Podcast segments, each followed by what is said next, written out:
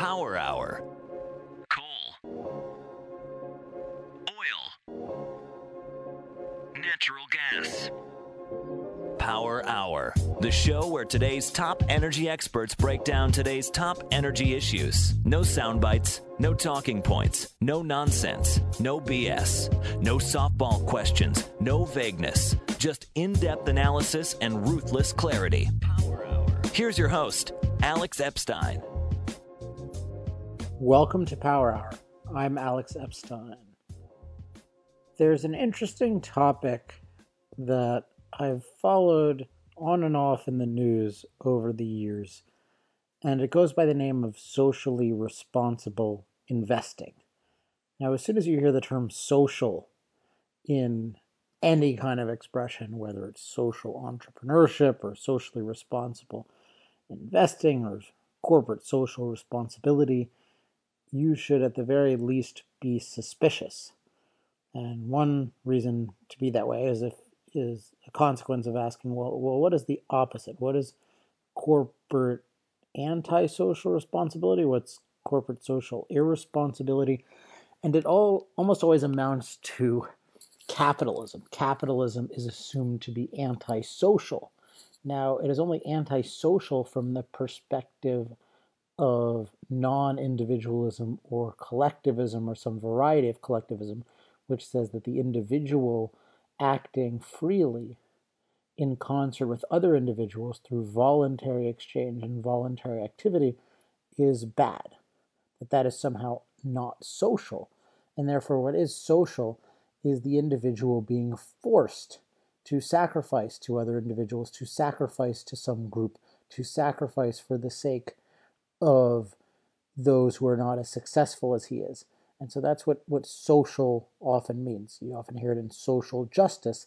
That means justice where the individual is not allowed to earn things or not recognized for earning things. He is leveled down to the lowest common denominator. So social really means coercive, sacrificial, unjust, collectivist. And this term socially responsible investing has more and more over the years been applied to energy and environmental issues. And that's why I'm excited to have on the show today Jeff McClure. So, Jeff is founder and CEO at Freedom Capital Investment. Now, this is an investment firm that, that focuses on the types of investments that are generally frowned upon by, or, or more than frowned upon, by advocates of quote unquote socially responsible investing. And he'll tell you about some of those. Uh, but I hasten to say, this is not a show about an investment opportunity. We certainly don't make investment recommendations on this show. It's not our expertise, it's not the purpose of the show. I'm not qualified to do it. And so, while any given guest, including Jeff, will have their own financial opinions and things they think you should invest in, um, you know, you can go investigate that for yourself. That's not the point. The point is that there is a movement socially responsible investing, and it is a threat, I believe, to energy freedom and energy abundance, and therefore everything that proceeds from energy freedom and energy abundance, which is ultimately industrial progress and human progress. So we will have Jeff uh, on the other side to talk about socially responsible investing, why it's harmful, and what we can do about it. Power Hour, because what you don't know about energy can kill you. Here's Alex Epstein. We are joined now by Jeff McClure, founder and CEO of Freedom Capital Investment Management, to talk about socially responsible investing. Jeff, welcome to Power Hour. Well, thank you very much for having me, Alex. All right. Uh, well, when I, I learned about you and that you're interested in this topic, I wanted to jump on it because we have not talked about this topic directly, and I think it's one of the most immoral movements uh, in the in the country right now. Just to give away my own overall assessment, but let's let's get started just with definitions. Insofar as there is one here, what is socially responsible investing? Well, I think that almost every um, investment vehicle that um, claims to have a social responsible or a social impact or an ESG. Um, What's ESG? environmental, social, governance based investing, which all are all are the same under the same bailiwick. There's some mission, some agenda, some purpose beyond just investment. Uh, but I think you're right that every one of those funds, individuals, complexes have their own definition for what they view as socially responsible or as an impact, and uh, you can bet that it, whatever their definition is, is something that um, you know uh, enhances their own particular view of the world. So, just give us a sense of what the range of these things is, because I know it's it's very very large, and we'll we'll of course focus on the the ones that pertain to energy and environmental issues. But just for the listeners, what what, what kinds of things are covered under socially responsible investing? Well, sure. So, from a you know the one of the one of the ways that um, socially responsible investment funds tend to operate is with a screening process, meaning they will not invest in certain things they deem to be offensive, such as um, weapons or tobacco or alcohol, or certainly, you know, now the growing movement is uh, coal and then even more um, broadly fossil fuels. And then also a big movement to not invest in companies that do business with certain of our allies, such as Israel. So that's that's a screening um, sort of way that people um, allocate their capital, and then Others invest proactively in, say, clean energy opportunities to the you know to the exclusion of of regular uh, fossil fuel energy, or invest in water projects that for only in areas where they think that it, it helps the poor and not you know not the broader um,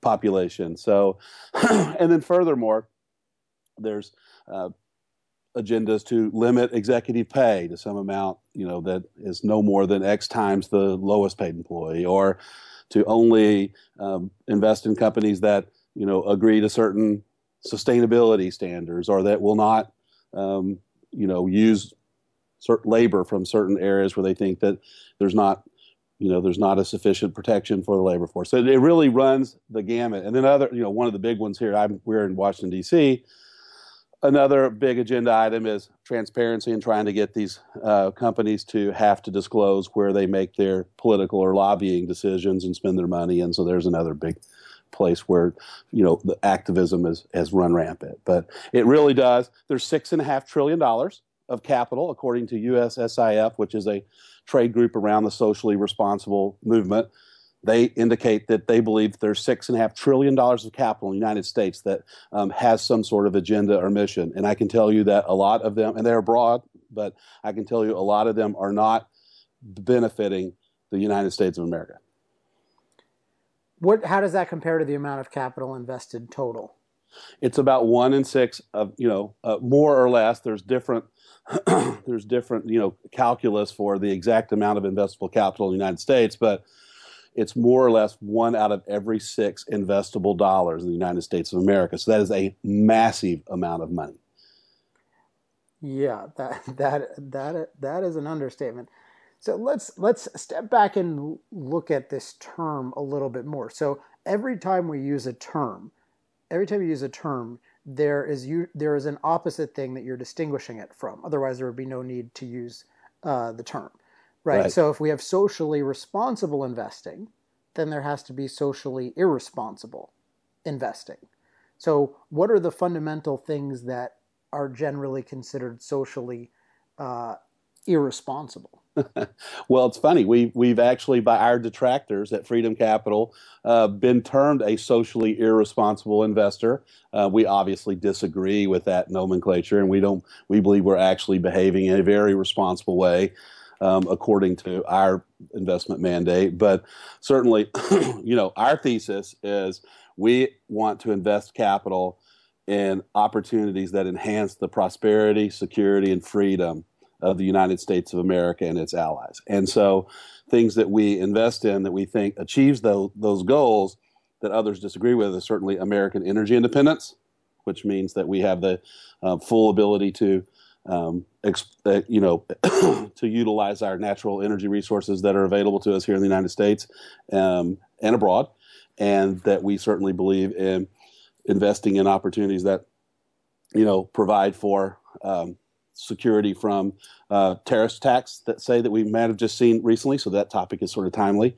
and also that um, provide opportunities for the protection and the and the economic freedom of not only the United States but also its allies. So, and I would think in many cases, the folks that claim to be socially responsible are making an impact investment would think that um, our investment thesis was not consistent with socially being responsible, but we we obviously disagree. So there's an interesting question, uh, even leaving aside your evaluation of the morality of specific things why this terminology is necessary. For instance, why wouldn't we just have companies should be ethical in terms of, of their investments? You know, they should, and that that's broader than just what they happen to invest in. It's their conduct in general. Things, obviously, things like uh, not committing fraud. So let me let me just step back and I'll, I just want to tell you and the listeners how I think of it, and then I'm curious how, how you think of it. Like the basic the basic thing that we have to protect us is this social responsible social responsible is very vague but the thing we have to protect us to protect our rights are laws against force and fraud in the culture which in, investment uh, specifically protects us against being defrauded or at least um, you know minimizes that insofar as the laws are good and the enforcement is good uh, but more fundamentally it says that certain industries are legal and will only be so they're they're they're only allowed to the extent that they're not violating anyone's rights. And therefore part of that is that customers choose them freely. So even something like tobacco uh, you could make a case that or some people could say look i think that i agree with the people who choose this. I think that that they are legitimate in doing so. And i you know i support a company that does this now somebody else could disagree and i think it's it's very legitimate uh, in a society for investment funds to have different uh, focuses and different values. I think those are those are related but not the same. So if you take your own example and, and just so everyone's clear, you know, we're not definitely not in. I'm not in. in I never endorse any investment on this show because it's not my expertise at all. Sure, that's not the purpose of the show. But if we just take like your what you're doing schematically, there can be two things. One is you have a particular expertise in a set of things, which usually no one has an expertise in everything. So you pick certain sectors to focus on, gain specialized knowledge in, and yep. therefore make more accurate investments. That's it. and then another thing, and it's related, is people's values often uh, coincide with certain things. They may say, "Well, I'm really interested in these particular issues. I think in general." They're going to be good for the U.S. I want to focus on them. So there's a, a division of labor focus, and there's a value focus and and that's uh, that's legitimate. But the fundamental that has to be true, and that has to be the focus if you're an investor and offering returns to people, is that you are doing something uh, productive. I think that's the core of it being ethical, and and so it certainly has to be violating nobody's rights. And I think in your mind, it has to be productive. And yet, right. and, and part of that is that you are not I think the most some of the most unethical investments are totally illegal in the sense that they take advantage of or encourage government coercion to make themselves profitable. So you take the whole if you take say Tesla, how much money does Tesla get from carbon credits? You know, how much does it get from special privileges that enable somebody, you know, to buy a $120,000 car for $105,000? Like that's that aspect of Tesla is unethical. It's taking away other people's money by force, uh, and often people who can't afford that, you know, can't afford to lose it nearly as much as the people who are buying a luxury car. Uh, and that that is unethical and you see that throughout the green economy or the so-called alternative energy economy because alternative energy is a ridiculous term alternative and every field has alternatives competing why isn't it just competitive energy? Well, because it's an alternative to competitive energy. It's an alternative to what actually works. So what happens is it's being subsidized. So in my mind, it's pretty clear it's unethical to invest in parasitical, coercive businesses that make everybody worse off except for you who's taking other people's money. So it seems like that's a fairly straightforward principle, but yet when applied, it invalidates and in fact renders unethical the vast majority of what I've seen as socially responsible uh, investing. So socially responsible usually means socialist uh, right. investing or taking. So I'm curious what you think of, of that. Well, I think nowhere is that um, that situation coming to the forefront um, more clearly than the new, and we'll see a bunch of this talked about, I believe, at COP21 that we're heading into in Paris.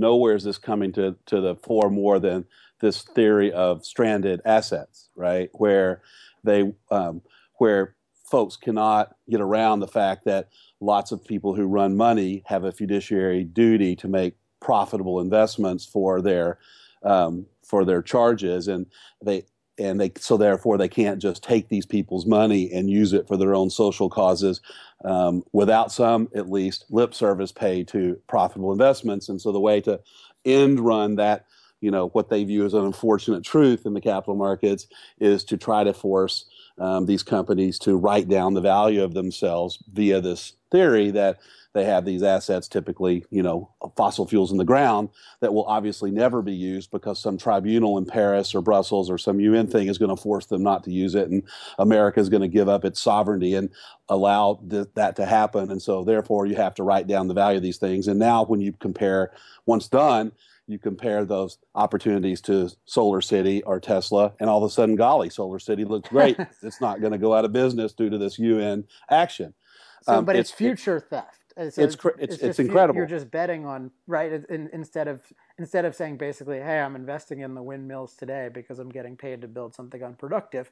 You're saying uh, I'm going to invest in the windmills because tomorrow we're going to get paid to do something unproductive, and the others will have their money stolen. Right by the government, and yeah. and so you know our view, and you're going to see us talk about this. Um, at at, at the appropriate times is you know what's good for the goose should be good for the gander. And if it's if you're going to we we of course completely disagree that imposing some stranded asset financial um, uh, strata onto these things is is beyond immoral. It's it's it's it's suicide for the US economy. But um, that solar cities or any of these guys that otherwise would be completely uneconomic, non productive, and worth zero, but for the fact that they've conned some regulatory body to give them special perks, that they should also have to worry about stranded assets and have a write down or at least a disclosure that hey maybe sanity will return to the world and these uh, perks that we get might end and so if you if we have if, if one side has to disclose a some unknown future risk based upon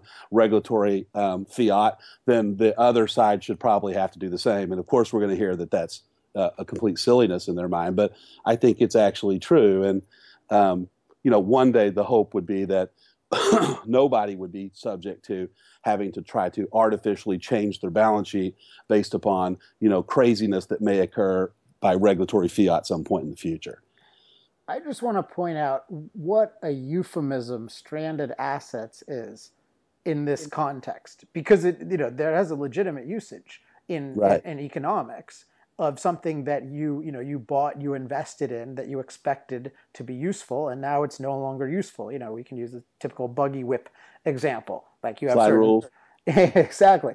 All of these these kinds of things. But to give an analogy imagine that you have like imagine i don't know you have like a vaccine manufacturer or something and let's say vaccines had a long uh, inventory for whatever reason and then somebody outlaws vaccines or there's a movement to outlaw vaccines and then there's a movement that says oh well you, you know vaccines are a bad investment because they're they have so many stranded assets in vaccines. You say no they're going to outlaw vaccines so you're going to totally screw over the vaccine companies. But it's just it's just an, an evil action that is going to destroy an industry. So the only thing is the political risk of destroying an industry. And by the same token, you could if we were all you know forced instead of using vaccines to you know buy some uh, hawk you know medical cure uh, you know at, at the local Whole Foods or something like that, and that was mandated, and their stock jumps up that's not like a new asset, right? That's right. not an exciting. It's just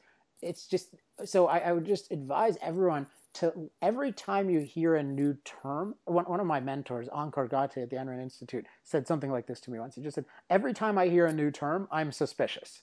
particularly if it's coming from a group. So you, and particularly then, if you hear a term that has a legitimate usage and thus a legitimate positive association in people's minds, and you hear it in the context of a movement whose very essence is opposition to human productivity, you should be very suspicious that they claim, oh, we're just going to protect you from your, your stranded assets, i.e., energy that we want to ban you from using.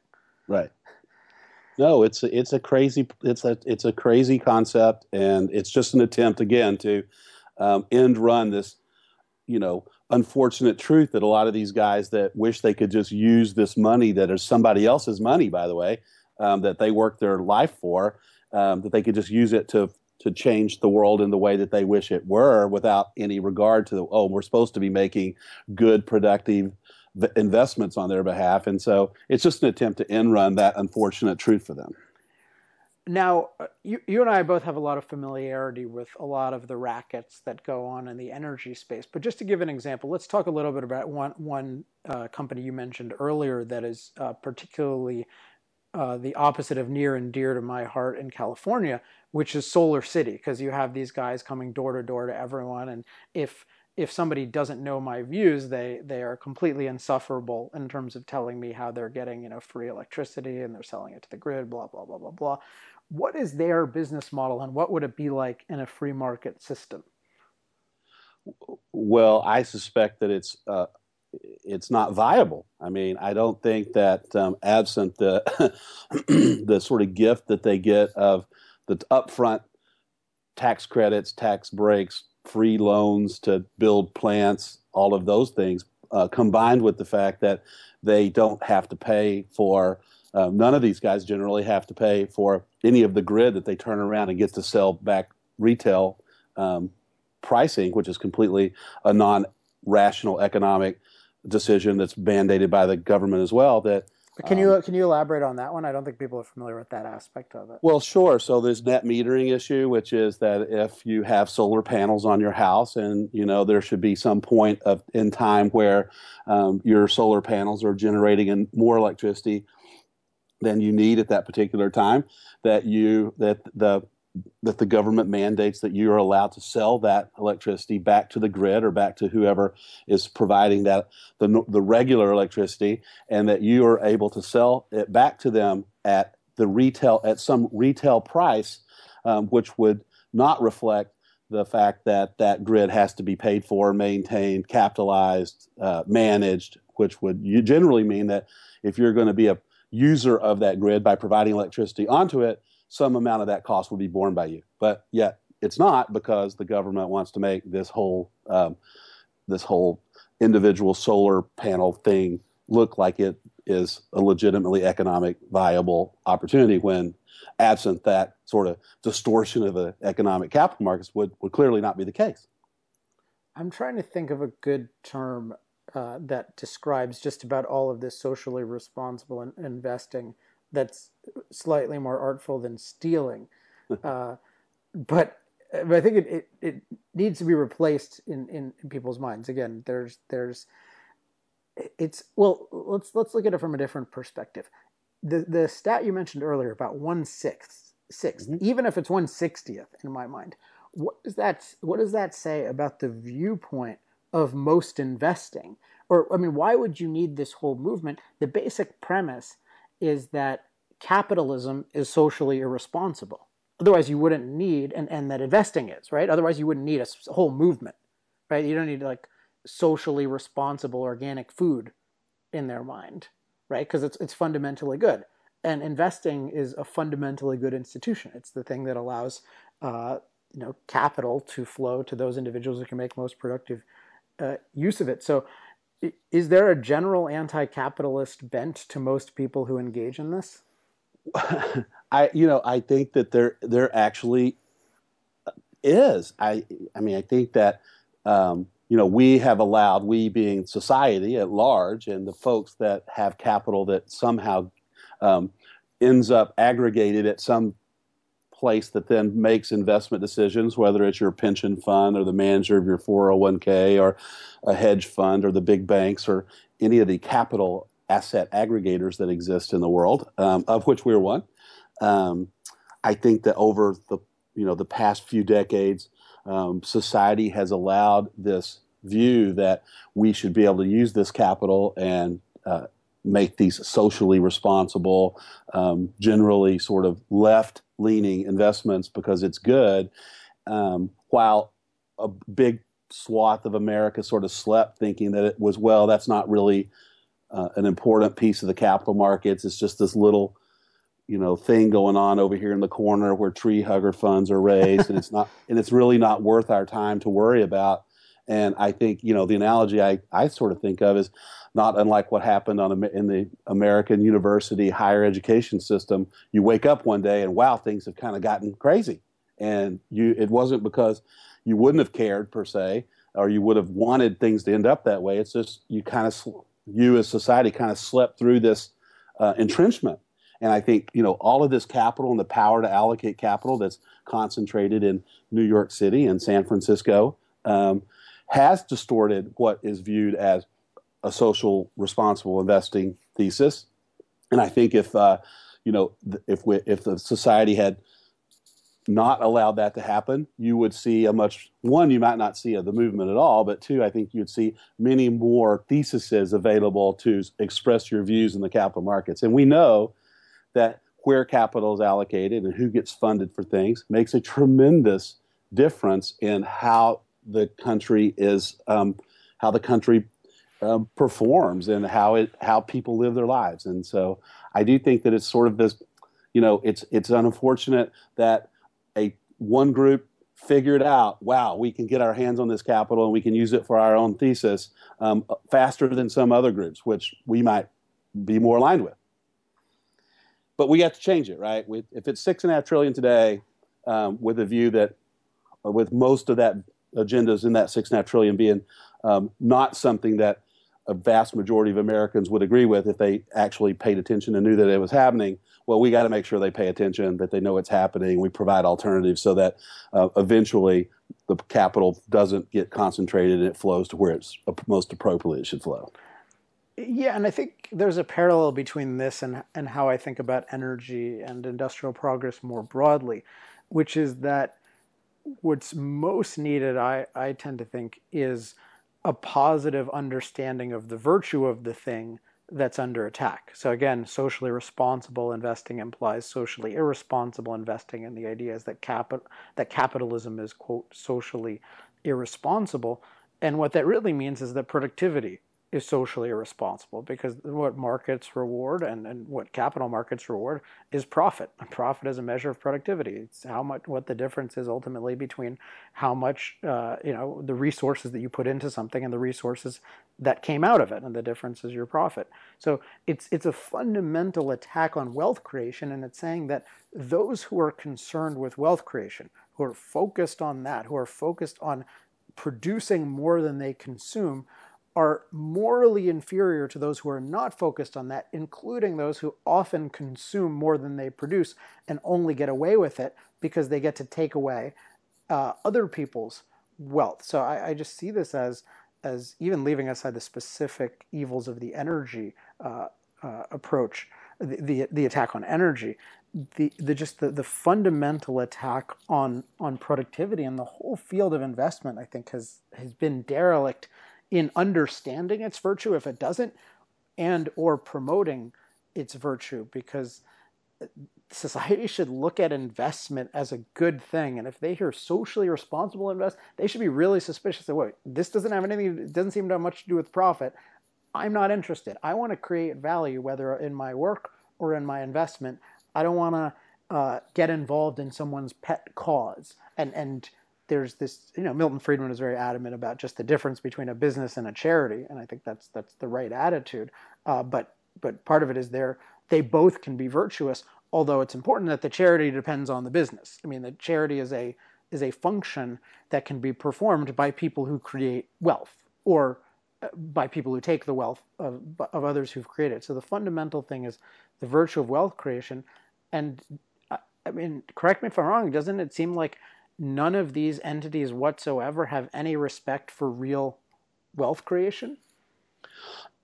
well, I think that, well, the answer is yes and no. I think that um, clearly some of the entities um, may pay lip service to we're trying to make a you know a return but then they speak to double and triple bottom lines which means that there are things that are involved in this investment analysis that are equally or more important than just pure profit and it's doing good for the world and whatever your other thesis is. So, and then there are others that make the, the argument that we can invest, uh, we can influence the world according to our mission or our agenda, and not suffer a uh, lowering of our investment risk reward um, returns because of whatever reason that they come up with that tells them that that's the case. Generally, I would say it's it, it's probably not true.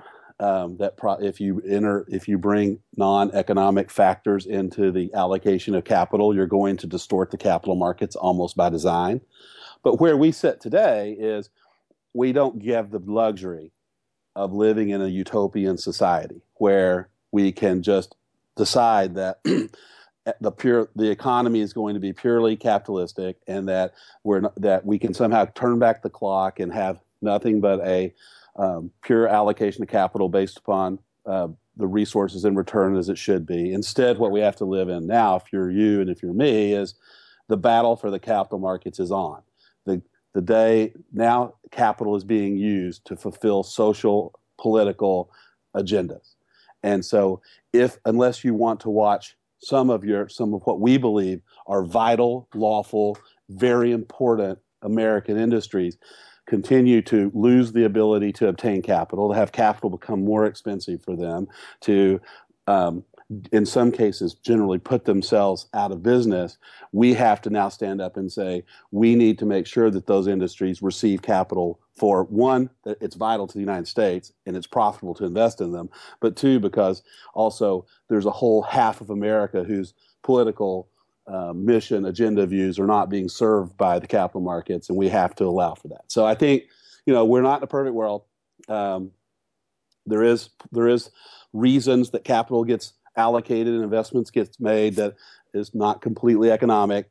We have to understand that we're never going to be around that uh, uh, ever again, and just make sure that some of us, at least, are waking up the the half of America that so far have um, not had a, an opportunity or a voice to to make sure that America is prosperous and secure and free, and that we get capital allocated efficiently to those opportunities so that we eventually don't starve them off.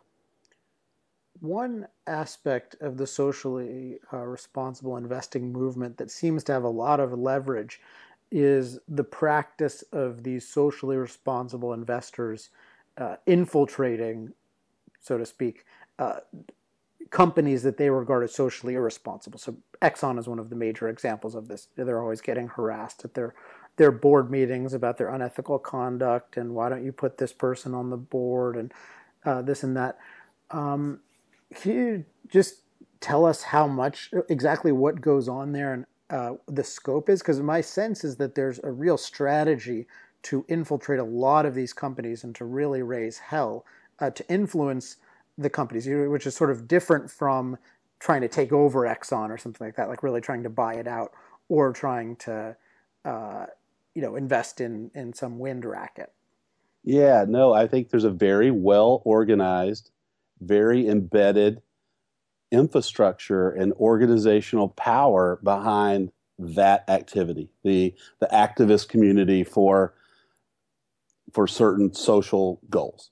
And it's getting stronger and better at its mission of infiltrating the Exxons of the world and you see it in you know attempting to uh, influence who is on the board attempting to force these companies to recognize that they're in a risky business and may be put out of business. You saw recently I, if you didn't you should that Bank of America came out with a statement against the coal industry um, that was based entirely upon we we agree with our activist shareholders that we think coal is generally bad and had nothing to do with it was a bad investment or a bad loan, but just it was bad, and therefore we're going to stop making loans to that industry. Well, that's a very well orchestrated effort to force those things, um, non economic, social factors through these companies. And I think that, and here, as again, I, I think I mentioned earlier, here in DC, the one of the big fights is an attempt to force all these companies to disclose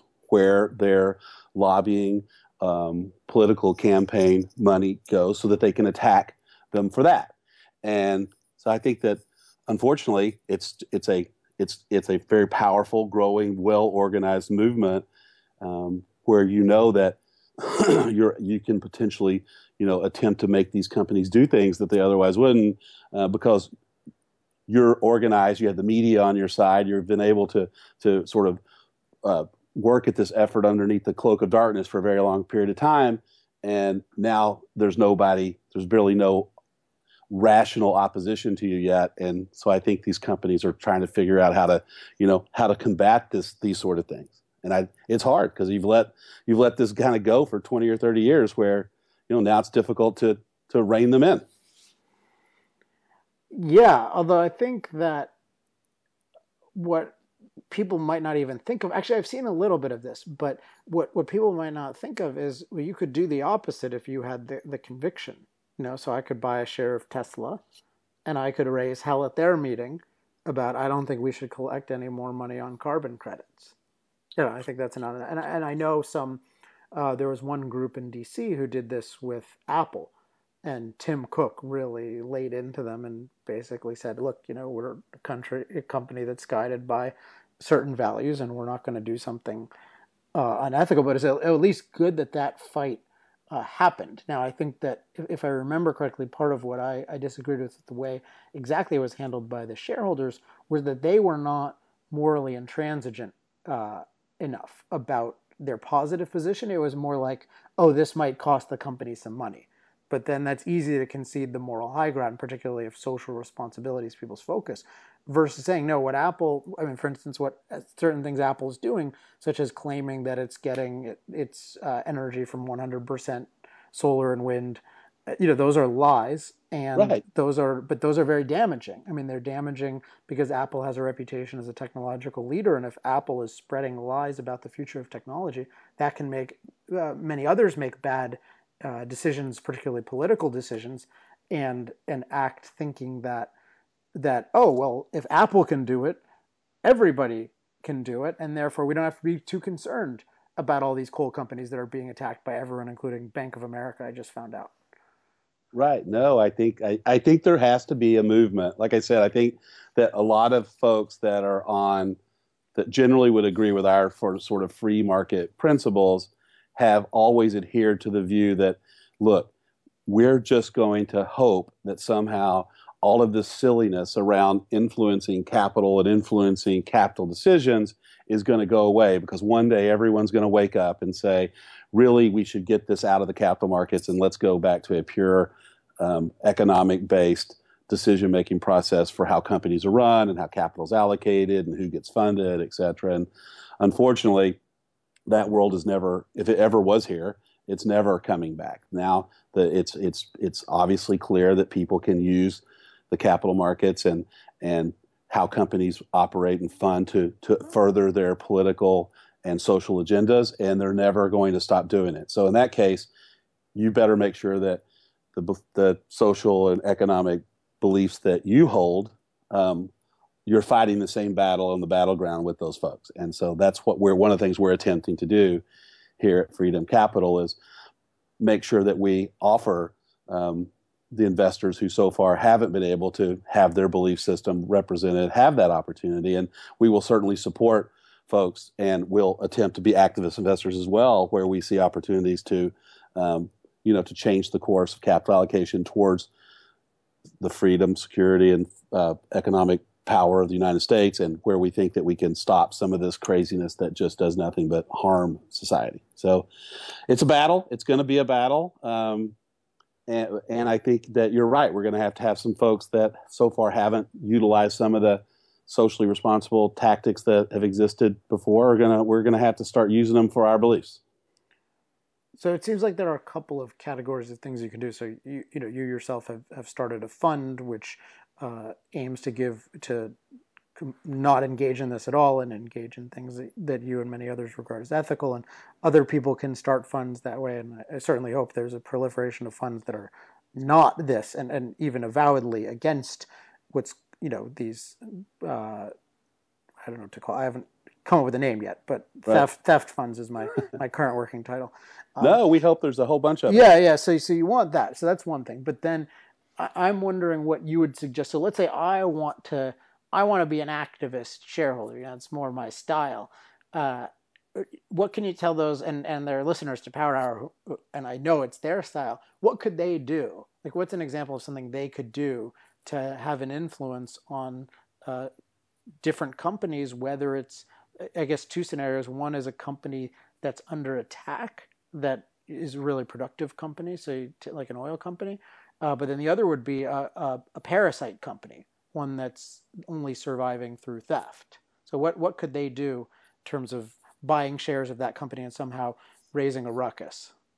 Well, you know, I think that um, clearly you can become a shareholder of, of, of any publicly traded company um, and start to try to um, influence their decision making. You you see this with you know folks sending in uh, votes, proxy votes for various things, various ideas, or various disclosures, or stop doing these kinds of things, and um, that's that's possible. I I happen to think that the what's the the more powerful way to sort of stop the silliness, both on the attacking of vital, lawful, important American companies, and then the also the exposing of the silliness of of companies that otherwise wouldn't be economic, is probably better served by at least in my opinion, our, our opinion, by waking up the part of America that so far has just not paid much attention to this fact, which is, you know, we look at my father, who, as a prototypical, not only investor in Freedom Capital, but the prototypical guy who would, um, he, you know, he's a retired Korean War veteran. He worked 40 years for a defense contractor and has a nice pension, but he's by no means a, a rich guy. And he sits in Dallas, Texas, and he has no idea that his bow now it's a Boeing pension, but that his Boeing pension is managed by these 40 plus investment managers that the pension fund has hired, and that at least some pretty high percentage of them are giving money to these uh, socially responsible funds. They're signing up for these UN socially responsible investing initiatives, which who knows what that means, uh, except it's you know generally bad. Uh, that they're you know funding these groups that then go out and do this activist stuff like you just talked about. And i to me the way that we're going to change the course of this capital markets is by waking up my dad because he currently doesn't understand that his 40 year hard earned money is being used for this purpose but we're going to make sure he does. And when he does then there's going to be a ground we think there could at least be a groundswell of folks saying stop using my money for that or at least offer me the opportunity to express my views on the other side and so our our focus, rather than try to get on a board or you know go to Apple's shareholder meeting, is we want to make sure that that from the grassroots ground up, the individual investors understand that at the end of the day, a lot of this silliness is going on is your money, and you should you should be talking to your pension fund managers and the 401 the people that are running your money and tell them stop it. So what does this look like in terms of inventorying all the instances of this and, and disseminating it? How much of it is being done by you? How much of it's being done by other people? What does it what does it look like for somebody even like me to find to to keep abreast of it to somehow act on it? Do i just look at where my money is going? Do i look at other things? It's it would be really interesting to know but i don't know exactly where to go. Right. Well i, I again i think that the side of of, of free market economics or the support of the industries that are generally um, you know under attack there's not nearly the information flow available as we sit here today. I could show you uh, and we have this because we like to show people uh, a massive list of publications regarding socially responsible impact green investing. I could show you a massive list of conferences that you could go to. I could show you a massive list of various things you could sign up for and initiatives that you could be a part of and donations that you could make. And then you sort of go to the other side and say well wow how much you know where's that same information? Where's that same uh, organization? Where's that same collective gathering so that we can figure out ways to to bring sanity back to the capital markets? And at this point in time is very very limited to uh, to almost non-existent. And so you know we're not going to be little old freedom capital um, able to sort of stem that tide or change that by ourselves but we hope we can at least start this dialogue and start some folks so that you know soon enough there's you know there's more publication well like yours right? I mean you've you've you've written something that sort of gets us down the road to understanding what the issues are, and there should be more of that, and there should be more people getting together and figuring out how to uh, not allow this uh, capital distortion to occur. But but to answer your question, I think it's uh, we're in its infancy in this battle, and um, I think it's going to be up to the, all of us who care to come up with that. We're going to have to do some digging, right, at first, and we're going to have to do some work, and but it's up to us to create the same infrastructure and organizational structure and opportunity to be active um, that this social other side has put, spent 20, 30 years and a lot of money on. I mean, six and a half trillion dollars is a lot of money, but it also generates a ton of investment management fees, and those fees are used to perpetuate their activities. Al Gore doesn't get to fly around on G650s unless he's making a lot of money off of that that opportunity. Yeah, I want, you know, I want just some repository of information where I can know where all the anti-industrial investing is occurring so that I can shame the people. well, they're, you know, I guess you're going to have to use to some degree you're going to have to use their own information against them, right? If you go to the USSIF, which United States Socially Impact um, Foundation. That's true. Yeah, I can do that. You can, and some of these others, you can gain a lot of the information of what they're doing because they're very proud of yeah, it. Yeah, they're right? bra- That's right. I mean, they're they're they're they're bragging about uh, right. destroying industrial civilization. So it's so I think at some point we should have the uh, opposite side of the trade um, available as information as well. But you know, we the way we have to gain information a lot of times on on what we're doing is just by sort of u- utilizing the information that the opposition provides to us. So um, that ought to change, and it should. I mean, like I said, I think that people are just now waking up that there's a battle going on in the capital markets, and prior to recently, um, no one viewed it that way. So there wasn't a lot of, you know, there was there wasn't a lot of artillery on one side.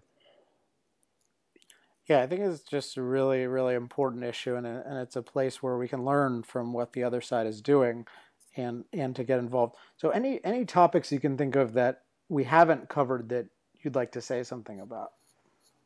Well, no. Again, I think that um, you know, I think it's it's important that we have sort of a two, well, I guess a three three pronged um, thought process or a, in, of how, what we think should happen in the capital markets. And one is um, let's just let's make sure that my dad, as I mentioned before, and those like him understand that their capital is being aggregated and used for sort of ill and I don't think they understand that. Um, two, that you know there needs to be uh, beyond just that understanding, which would maybe change the behavior of some of the current capital aggregators and allocators, but that two, that um, we we create our own set of aggregators and operate like we like we are trying to do that um, make sure that capital flows efficiently to these uh, to these opportunities that otherwise are now you know getting some pressure um, and and some inability to get completely funded, such as the coal industry. There's no doubt that the the coal industry is, in many ways, not only um, you know having some capital issues because of uh, just the pure economy, but also because um, there is a dearth of cap people willing to invest in them, and which is you know a complete shame given that 40% of the U.S. electricity is still generated by that particular um, asset class and then I think, you know, the third prong is um, is just, um, you know, again, um, waking up and, and creating our own, you know, our own side of the capital markets that eventually, hopefully, leads to a free flow of capital and and does, you know, where I think we all have the same goal here. It's to it's to make sure that the United States of America stays strong, prosperous, and secure. Got it. Well, I really appreciate you bringing this issue to our audience's attention, uh, what website can they go to to learn more uh, about you? And sure. Work? So uh, our website is www.freedomcapitalfunds. That's funds with an S plural. Uh, dot com, and uh, we would welcome anyone to, to to take a look on the website. There's an 800 phone number if you wish to speak to somebody. Um, but there's lots of great information. There's a great little video that talks about our uh, our thesis and we would welcome anyone that has an interest in, in further discussing this with us. All right, Jeff, thanks so much for being on the program. Well, thank you so much, Alex. Look forward to chatting again in the future. All right. Have a great day. All right. Cheers. Thanks again to Jeff McClure for being on the show. Uh, as you could probably tell from the exchanges on the show, this is an issue that I am very passionate about, and it was good to get the opportunity to think about some of those issues out loud. It really hasn't been at the top of mind for me, but I think it's it's really important, and maybe we'll have some guests talk about it in the future. But I think hopefully we gave you some some concepts to uh, evaluate it by and to think about when you encounter these different claims. But maybe the most important thing is to just every time you hear one of these neologisms, one of these new terms, ask why why is this term necessary? What exactly does it mean? And in particular, what's the contrast?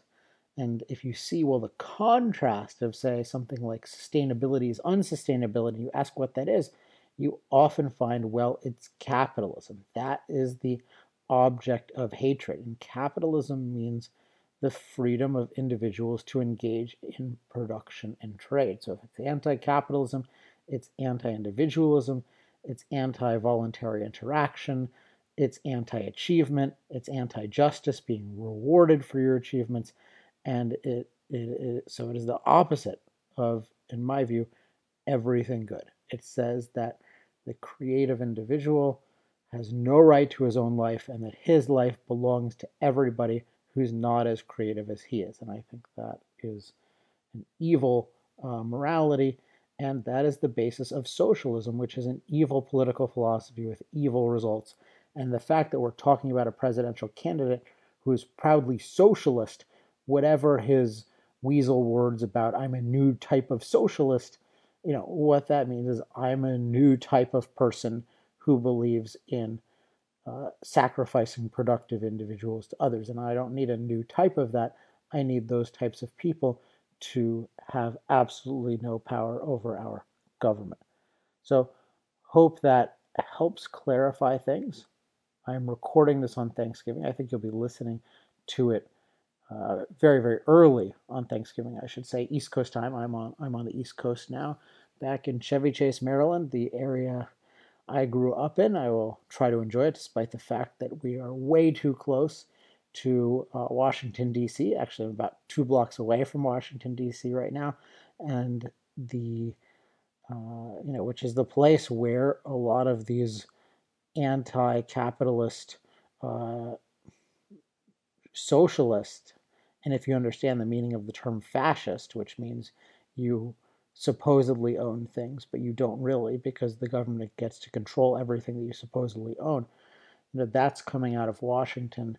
So that's the opposite of everything I stand for and everything that this program stands for. But Thanksgiving is a holiday where we celebrate things that we're grateful for and you know the the essence of this country as much as it's under attack today of individualism and free and freedom that is the result that is the root of everything we we should be thankful for including the fossil fuel industry the nuclear industry the hydroelectric industry the energy industry in general and all the other industries it makes possible.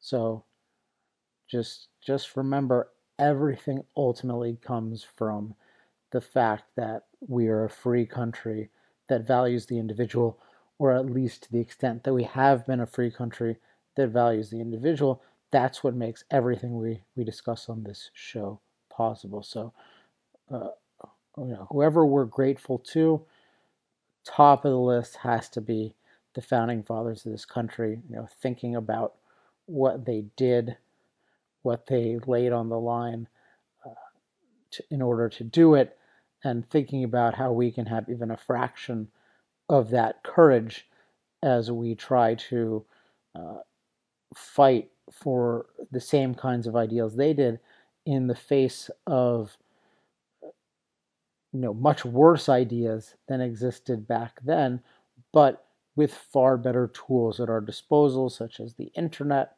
overwhelmingly the overwhelmingly the internet, and also without armies opposing us. So if they could fight for the right ideas with armies opposing them, we can fight for the ideas in a still very free country in terms of freedom of speech. So let's let's think about that this Thanksgiving. Let's think about how we can do better and come back after stronger than ever. All right. Well, it's that time. We're wrapping up the show. If you have any questions, comments, love mail, or hate mail, email me at alex at industrialprogress.net. Make sure to sign up for the newsletter at industrialprogress.com. This morning, I just recorded the new course, How to Talk to Anyone About Energy. I think this is one of the best things I've ever done. I think it'll help you in conversations with anyone, not just about energy, but any topic. Uh, it's got material in there that I certainly have never seen before. Uh, and the early feedback I sent out about 50 advanced copies to people is is really good. So it seems to be accomplishing its goal. And I think if you learn the right way to frame conversations, it'll just lead to so much benefit for everyone involved. You'll be a lot more persuasive to the extent you're in the right. Uh, you'll learn a lot more to the extent that you have something to learn in the conversation. And you'll find that you can just uh, move people in the right direction very, very quickly and without anywhere near the suffering and strife and digressions that so often occur in conversations. So the newsletter will keep you updated on that. That is at you can sign up at industrialprogress.com. Of course, check out the moral case for fossil fuels at moralcaseforfossilfuels.com and all of our different social media pages. There's the Alex Epstein account, the I Love Fossil Fuels account, I Love Nuclear account, and Center for Industrial Progress account on both Facebook and Twitter. And of course, you can recommend Power Hour to friends. It's always great to get new listeners. I think we're at, uh, I forget how many we have a week, but we're getting more and more and more. We're getting great feedback. So thank you for that. As long as you keep that coming, keep recommending it to others, uh, we'll keep doing the show. So next week, we will be back with another great guest, another great topic. Until then, I'm Alex Epstein. This has been Power Hour. Power Hour. Life, liberty, and the pursuit of energy. Power Hour. The antidote to shallow thinking about energy issues.